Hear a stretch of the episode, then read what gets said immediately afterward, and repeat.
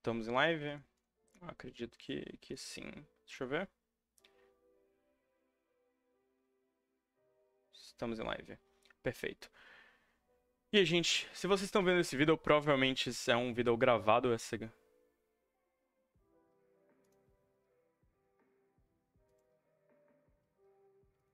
Eu tava mutado? Não, não tava mutado não. Então, gente, se vocês estão vendo essa live hoje, eu gostaria de informar que não é uma live e já está disponível no YouTube. Por que não é live? Porque eu não pude, infelizmente, abrir live hoje. Mas eu abri é, terça-feira, ou seja, um dia atrás, ontem no caso, para falar sobre a correção do preço do Bitcoin, um fenômeno que está acontecendo agora, que é a manipulação de uma moeda descentralizada e como isso está acontecendo. É, então vamos para os gráficos, porque isso aqui vai ser uma live barra vídeo mais curtinho. Deve ter entre 30 e 40 minutos. E eu vou explicar alguns conceitos de o que é que estão fazendo o Bitcoin ter essa variação tão árdua de preço. Então vamos lá. Vamos abrir meus gráficos aqui. A gente consegue perceber aqui que a gente teve uma alta do Bitcoin dia 21 de fevereiro a 33, a 30, é, perdão, a 330 mil reais e a gente teve uma baixa dele para 244 mil reais. O que é que explica então ele subir 40 mil reais em um dia? O que é que acontece? Isso aqui. Baleias de Bitcoin ou sharks estão comprando quantidades absurdas, abismais de Bitcoin. Quando eu falo abismais, é realmente muito dinheiro em Bitcoin. Hoje, o fluxo que nós temos em BTC, ele é cerca de é, 13 bilhões para compra e 13 bilhões para venda. Espera que a gente vê isso aqui. Ó, a gente está aqui, ó, 13 bilhões para venda e 13 bilhões para compra. Ou seja, é, duas compras de um bilhão e meio representam. É, quantos por cento disso aqui? 1%, 2% disso aqui, mais ou menos. Então é muito, é muito valor em Bitcoin movimentado. E quando ocorreu essas compras? Essas compras elas ocorreram no dia 1 de março. E aí que tá a alta. Os caras compraram na maior baixa que teve, que foi 244 mil. Só que como eles drenaram toda a demanda de compras que o Bitcoin tinha, o Bitcoin começou a disparar, disparar, disparar, disparar.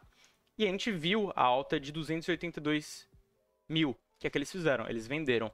Então só nessa jogada que essas baleias fizeram, essa manipulação com, vou falar com pouco dinheiro, porque bilhões para um negócio que vale, eu não sei se o Bitcoin está na casa dos trilhões já, mas ele deve ter um valor de mercado entre é, vou chutar. Isso aqui é um chute. Ele deve ter um valor de mercado entre 400 bilhões a 1 bilhão, mais ou menos. Então você vê aqui que eles ganharam 40 mil por unidade BTC que eles compraram. Quantas unidades BTC eles compraram? A gente vê agora. Se eles compraram 242. 244 mil, perdão. 44 mil. Vezes 1,5 bilhões. Espera aí, não tem esse aqui. É, na verdade, essa conta está incorreta. É porque é dividido por. Dividido por 244 mil. Dá 6.147 bitcoins. Esses 6.147 bitcoins, se a gente multiplicar pelo valor que eles venderam, que foi de 282 mil reais. 282 mil. Dá 1 1 bilhão 733 milhões 606 mil 557. Ou seja, uma única operação, eles lucra, lucraram 233 mil. Desculpa, 233 milhões. São tantos números que chega a ser confuso de falar.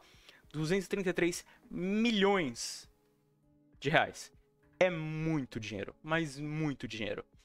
Não, agora, perdão, na verdade eu não lembro se foi real ou se foi dólar. Se foi dólar, é 233 milhões de dólares. Se foi real, é 233 milhões de reais. E isso fez com que o preço do Bitcoin fosse lá em cima e começasse a cair de novo. Então você viu que eles compraram, né? Eles tiraram todo, é, toda a oferta que tinha. Chegando lá em cima, eles venderam, despencando o preço de novo e o preço continua caindo. Provavelmente vai voltar lá para casa dos 240, talvez menos. Eu tô esperando um crash do Bitcoin, já falei isso na live anterior. Eu espero um crash do Bitcoin para casa dos 100 mil reais novamente, talvez menos. É, é esperado, é especulado que ele talvez pare na última linha de resistência que ele teve, que foi de 180 mil, 190 mil. É possível que ele pare ali na faixa dos 200 mil também. Eu já não acredito nisso. É, o que fez o Bitcoin subir foram três motivos principais que eu também já expliquei na live anterior, que foi as ações da Tesla passando para Bitcoin, Elon Musk colocando muito é, ânimo, muita coisa, muita informação na moeda, várias pessoas entrando, então alta demanda pela moeda, o halving do Bitcoin, novas mineradoras. Então você teve esses fatores combinados aí para fazer a moeda ser bombeada para cima, para fazer ela dar esse, esse, esse crescimento dela é, gigantesco. E o que é que acontece? As pessoas falam, ah, mas eu não quero investir em Bitcoin, eu quero investir em Cardano, eu quero investir em, em Ripple, eu quero investir em Ethereum. Mas existe uma coisa que as pessoas não pensam, que, que é um pouco óbvio, que é o seguinte, o Bitcoin, ele meio que controla o preço dessas outras moedas também. Então, quando você está falando do preço do Bitcoin, o preço do Bitcoin sobe junto com o preço das outras coisas e cai junto com o preço das outras coisas. Porque o Bitcoin, ele é a moeda central para você entrar nas outras criptos. E aí que está o problema com as moedas centralizadas, com a, a moeda da Binance. Vamos aqui na moeda da Binance para a gente ver uma diferença grande dela. Então a gente tinha o Bitcoin como moeda central.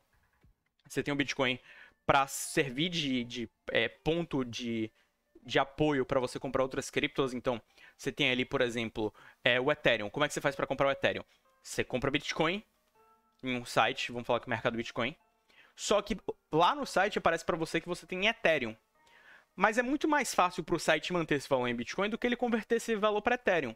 Então, todo esse valor que você está colocando em Ethereum, na verdade, está sendo comprado em Bitcoin. E a maior parte dos sites funciona dessa maneira porque o Bitcoin é descentralizado, porque o valor dele ele tem muito valor agregado por unidade de moeda. Então é muito mais prático para um site desse ter uma, duas carteiras. Agora, no caso da Binance Coin, o que, é que a Binance fez? A Binance ela decidiu criar uma própria moeda, chamada Binance Coin, obviamente. E essa moeda ela serve, ela supre o lugar do Bitcoin. Qual é o problema disso? O problema disso é que a Binance Coin é uma moeda centralizada. O que, é que isso significa?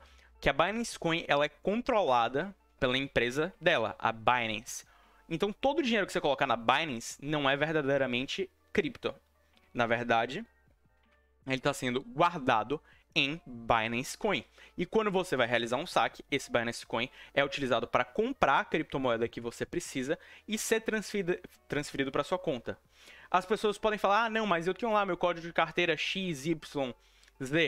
Mas é assim que funciona eles precisam de um intermediário para converter para a moeda que você quer. E esse intermediário, no caso da Binance, é Binance Coin. Então você vê uma empresa controlando o preço da própria moeda. Eles tiveram um crescimento de mil por cento, desconsiderando esse pico aqui. É, a moeda chegou a bater 1.700 reais. Então, desconsiderando esse maior pico que, que a Binance Coin deu, você ainda tem um pico de mil por cento, que é absurdo. Então, a gente tem é, é, essa cripto, que é uma cripto é, de mediação como o Bitcoin, e você está fazendo, é, você está tendo uma manipulação dela para ela ter o crescimento de preço. Da mesma forma que eu falei lá no começo sobre gente colocando é, bilhões de, de, reais, eu não lembro se é real ou dólar, vou ficar falando bilhões, em Bitcoin. E nesse momento que você compra bilhões em Bitcoin, é óbvio que o preço dele vai subir. Mas é o que eu falei sobre sustentação. É difícil de você sustentar esse valor o valor que o Bitcoin tava é muito alto. 330 mil por unidade é surreal de alto. Qual a especulação para fazer ele subir? Vamos voltar no gráfico do Bitcoin lá. Existem três teorias que podem é, colocar o Bitcoin para cima. Qual é a primeira delas? Que a procura pelo Bitcoin continue alta. Essa eu acho improvável, porque a moeda começou a cair, o interesse cai junto. Quanto mais a moeda cair, mais o interesse das pessoas vai cair junto. O segundo motivo, que eu acho que é um pouco mais plausível, que outras empresas, além da Tesla, coloquem suas ações, seus estoques, em Bitcoin. Esse já é um, uma razão mais plausível para é, o Bitcoin voltar a subir, ele voltar a ganhar valor. E o terceiro motivo é que exista uma manipulação de mercado para o crescimento do BTC novamente. O que, que, pode ser essa manipulação de mercado? Aí a gente vai em outro site, que é um site para ver questão de mineração, que é o ASIC Miner Value. pra gente ver sobre o lançamento da S19 J Pro da Bitmain, que ainda não foi liberada, ela vai ser liberada em junho. Qual é a especulação disso aqui? A especulação da Bitmain. Eles lançam mineradoras sempre, todo ano, eles dão refreshes nas mineradoras dele, e eles têm as mineradoras mais eficientes do mercado. De Bitcoin, sem dúvidas. Quando eles lançarem isso aqui, em junho, eles vão pegar as máquinas que só eles usam atualmente. Então vamos falar que eles têm 10 mil máquinas desse num servidor da Bitmain na China. E vão liberar para o público. Então não vão ser só mais 10 mil máquinas dessa. Vão ser as 10 mil máquinas que já existem, mas todas que forem liberadas em junho. Se eles venderem um batch, um, um conjunto, né? De 10 a 20 mil máquinas, a gente está falando de quantos terahashes de, de poder? A gente está falando de. É. Calma aí, perdão. É ao contrário isso aqui. Ela tem 100 cravado, não precisava fazer essa conta, né? Vamos falar que 40 mil unidades são 4 milhões de terahashes a mais na rede. É muito, é muita coisa na rede, é muito Bitcoin sendo gerado. Então você pode ter a teoria que é essa, essa procura pela mineração assim que lançar essa nova mineradora de Bitcoin, não é de altcoin, não é de Ethereum, é de Bitcoin. Isso aqui minera em SHA-256, que é o algoritmo do Bitcoin.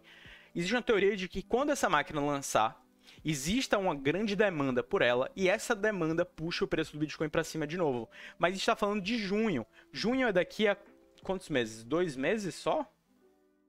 Só daqui a dois meses. Não, três meses, vai. Daqui a três meses.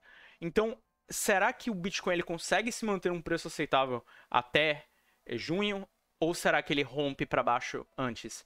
Então, existe essa especulação sobre essa mineradora. Eu não, não, não acredito historicamente que isso aconteça.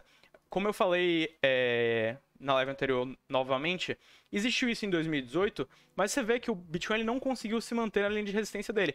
Ele começou a cair devagar. Apesar dele estar tá caindo, ele caiu bem devagar.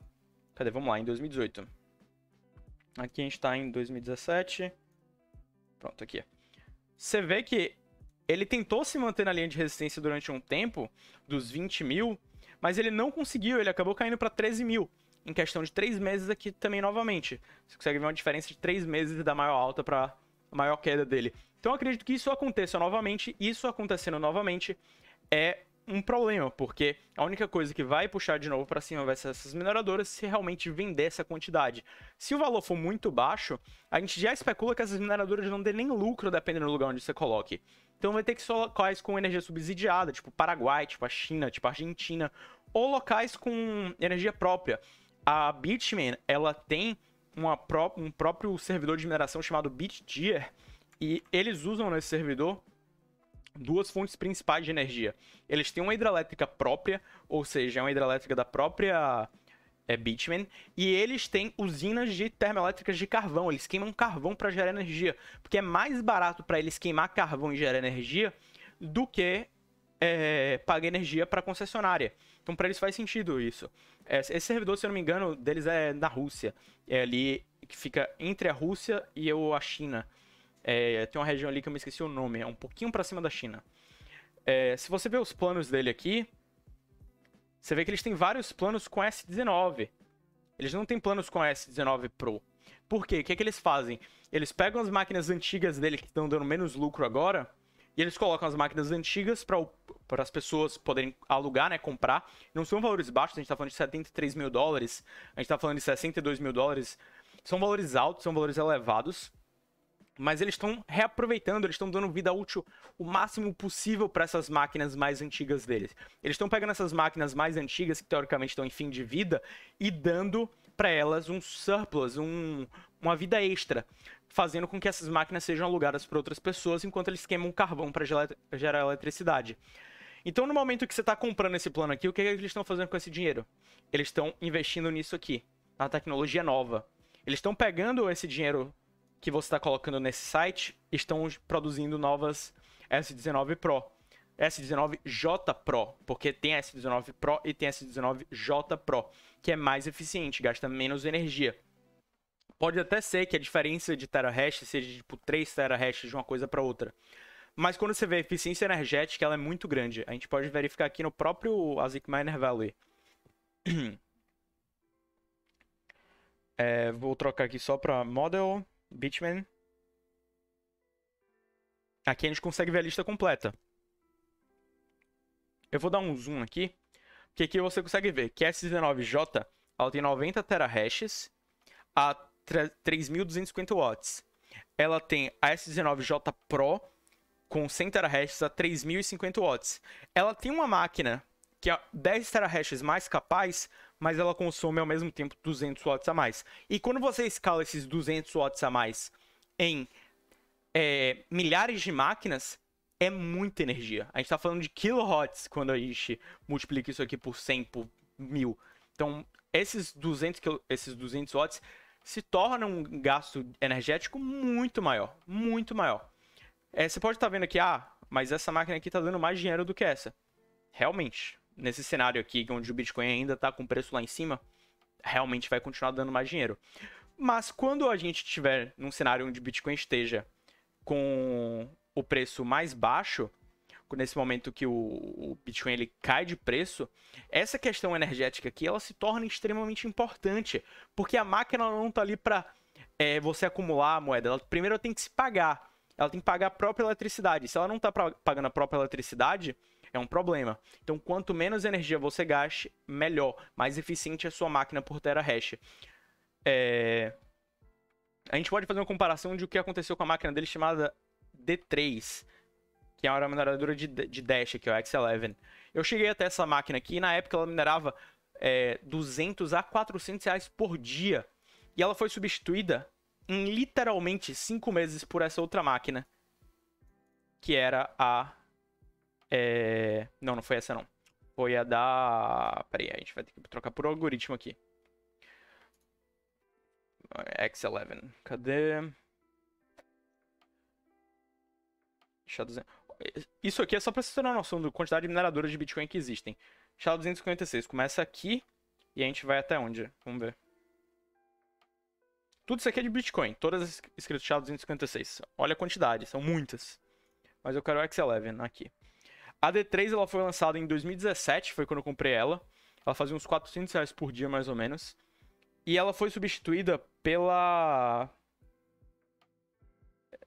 não, não, não, não. Cadê, cadê, cadê, cadê? Aqui. É a 5 Dashmaster, que fazia o dobro dela, gastando metade da energia. Então, só a eficiência energética dela era tão superior, mas tão superior, que fez com que essa máquina aqui, ela simplesmente se tornasse relevante. Eu tentei fazer overclock nela, é, ou seja, tentar aumentar a velocidade dela, mas não era suficiente para manter o valor que ela produzia em energia, o valor que ela produzia em Dash, ser maior do que o valor que ela estava gastando em energia. Ela estava gastando mais energia do que produzindo dinheiro. Então é por isso que é importante você ter essa questão do, do custo. Eu tenho essa máquina aqui também, a Spondolis SPX36, de 540 GHz. Mas você vê que existem máquinas de Dash hoje que já são mais eficientes. É, essa STU, o o, 8, o 6, perdão, ela tem 440, gastando metade de energia. Então ela já é muito mais, infinitamente mais eficiente. É, então me preocupa é, que justamente essa questão da eficiência energética, de quando essas máquinas forem substituídas. Quando essas máquinas forem substituídas, existe a possibilidade de ou você ter uma geração de bitcoins tão grande que você faça que o preço do Bitcoin crache ainda mais, porque você vai ter uma oferta gigantesca e uma procura não tão alta assim. Ou você pode ter o efeito contrário, com todas essas pessoas minerando, gerando novas moedas e segurando, fazendo com que é, a oferta diminua, a procura se mantendo a mesma, automaticamente a. Me perdi na palavra. Se ele segurando a moeda, eles diminuem a oferta e a demanda se mantém na mesma, o preço sobe automaticamente. Era isso que eu gostaria de falar. É, e você vê a questão de deficiência energética bem aqui, ó. A gente tem uma máquina com um ano de diferença de uma para outra, né? Uma produzindo 8 dólares e outra produzindo 4,92 dólares por dia. Sendo que uma delas faz menos gigahertz do que a outra. Por quê? Eficiência energética. Então, a eficiência energética é um ponto chave para o ponto para o preço do Bitcoin. E quando as pessoas me perguntam, ah, eu devo investir em Bitcoin? Eu falo, é muito complexo a questão do Bitcoin. Olha a quantidade de coisas que eu falei apenas em 20 minutos que afetam o preço do Bitcoin. Quantidade de coisas que podem fazer ele cair ou subir nos próximos três meses. Como eu falei, eu acredito numa queda, eu acredito num crash para casa dos 200 mil ou para casa dos 100 mil reais. Eu não tenho certeza. Isso aqui é puramente especulativo porque é um mercado de especulação. Eu não tenho como dar certeza sobre isso. Mas na minha visão é essa. Vamos ver agora o caso do Ethereum. Vamos abrir aqui o Ethereum.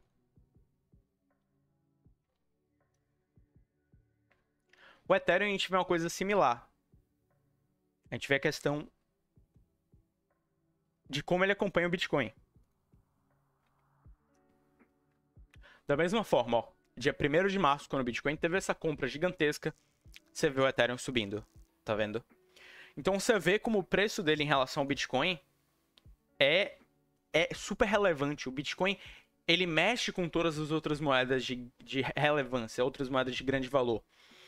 O Ethereum, ele já é uma moeda semi-centralizada. Ele tem código aberto, porém, existem pessoas por trás do Ethereum. O criador do Ethereum, ele é muito contra a mineração de ASICs, essa mineração com máquinas mais especializadas. Ele prefere a mineração de GPU.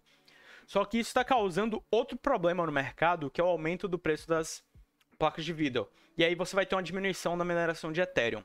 E por que é importante eu falar do Ethereum também? Porque o Ethereum é a segunda maior moeda do mundo, então é importante eu falar dela. Então vamos abrir aqui a Kabum e pesquisar na Kabum, que é um dos maiores sites eletrônicos do Brasil, para você que não conhece. É, vamos ver o preço de uma placa de vídeo que é muito utilizada para mineração, que é RTX 3080. 380. A gente vê o preço dela aqui. Na 8 mil, 9 mil, 16 mil, 12 mil. Eu sei que a última leva foi vendida a cerca de 10 mil reais. E a gente pode abrir outro site, mais um site, para calcular se isso vale a pena. Vamos só alterar aqui para o valor correto. 1.2 aqui. E só clicar em calcular. Deixa eu pegar o valor de baixo aqui. É 6 dólares por dia. A gente vai multiplicar o dólar por 6 para ser grosseiro é 6,32. Multiplicar por 6 aqui para ter o valor real, 37 reais por dia. Perfeito. A gente vai só multiplicar isso aqui por 30. Então a gente tem 1.100 reais por mês que essa placa está fazendo. Só que com ela custando 10 mil reais, ela vai se pagar em quantos meses? Eu acho que um pouco menos de 10 meses, obviamente, né? 8.8 meses, quase 9 meses, vai. Então, antes, quando ela custava 5, 6 mil reais, fazia sentido você ter ela, fazia sentido você comprar ela. E aí fazia sentido você minerar Ethereum. Só que agora não estava mais fazendo para uma placa que só vai se pagar em 8 meses. E a mesma coisa pode ser dita para mais um monte de placas. Vamos para RTX 3070, vai. 3070, vamos ver a situação dela. 10 mil reais também, 8 mil reais, 9 mil reais. E lembrando que ela gera menos do que a 3080, obviamente. Então, ela gera 4, 4 dólares. 4 dólares. É 2 dólares a menos do que a 380. Então a situação aqui é o preço está igual a 3080, só que o valor que ela está gerando é ainda inferior. Então é uma placa que realmente não vale a pena para mineração. Então você está tendo um, desencorajamento para minerar com placa de vídeo agora que é gigantesco, movido por esses preços elevados, esses preços inflacionados das placas de vídeo, junto com a queda do Bitcoin. Então a tendência é que a mineração ela comece a decair de forma é, de forma gradativa, né? De forma gradativa não, vou falar uma palavra mais específica, ela vai cair de forma abismal, ela vai simplesmente ir para o poço, porque não tem como uma pessoa comprar uma placa dessa agora e entrar no mercado. Então quem tem placa de vídeo agora vai manter suas placas de vídeo, vai continuar minerando, mas quem quer entrar na mineração agora não vai conseguir fazer isso, porque o ROI, o retorno de investimento, é muito alto. Por que é muito alto? As pessoas falam assim, ah, um retorno de investimento de 10 meses não parece ser muito alto. Pode ser não ser alto quando você está falando de uma loja. Pode não ser alto quando você está falando de é um restaurante. Mas quando você está falando de um negócio que é tão volátil, que sobe 60 mil reais num dia e cai 70 mil reais no outro, 10 meses é muita loucura. Você pode, nesses 10 meses, multiplicar seu dinheiro vezes 100, quando você também pode perder todo o seu dinheiro. Então, é um mercado de alto risco. O, a questão do ROI em cripto, o ROI ideal para mim na cripto é cerca de 2 a 3 meses, que é um preço onde você consegue pagar o mais rápido possível suas coisas. E tem mais um detalhe. Você tem que considerar o ROI a partir do dia que você está minerando e não a partir do dia que você compra. Porque é só a partir do dia que você começa a minerar 24 horas barra 7 que realmente esse ROI passa a ser efetivado. Porque antes disso, todos os cálculos que você faz, todas as especulações que você faz, elas não passam de especulações. Então, acabado aqui de falar do Ethereum, eu vou falar aqui só da última moeda que eu quero comentar, que é o. Cadê ela? Ripple. Ripple, Ripple, Ripple. Aqui, XRP. No Ripple, a gente vê um movimento contrário ao do Bitcoin. Eu vou abrir mais um pouco aqui ele, porque a gente teve o seguinte. Essa, o Ripple, ele cresceu antes do Bitcoin, ele caiu antes do Bitcoin, e quando o Bitcoin começou a despencar, ele começou a subir. Só que o que aconteceu nos últimos sete dias? A mesma coisa que aconteceu com o Bitcoin, a mesma coisa que aconteceu com o Ethereum. Por quê? Porque o preço de todas as criptos, eles são relacionados diretamente com o preço do Bitcoin. O preço do Bitcoin subiu, o preço de outras criptos vai subir. O preço do Bitcoin caiu, o preço de outras criptos vai cair.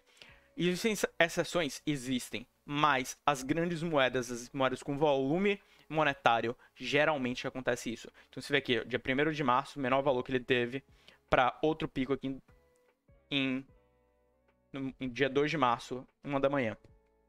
Ele deu um pico aqui, mas deu outro pico um pouco maior aqui. Então você vê como essas outras moedas seguem o padrão do Bitcoin. E eu posso te mostrar isso aqui em várias outras. Vamos aqui para o Litecoin, por exemplo. Gráfico. Sete dias.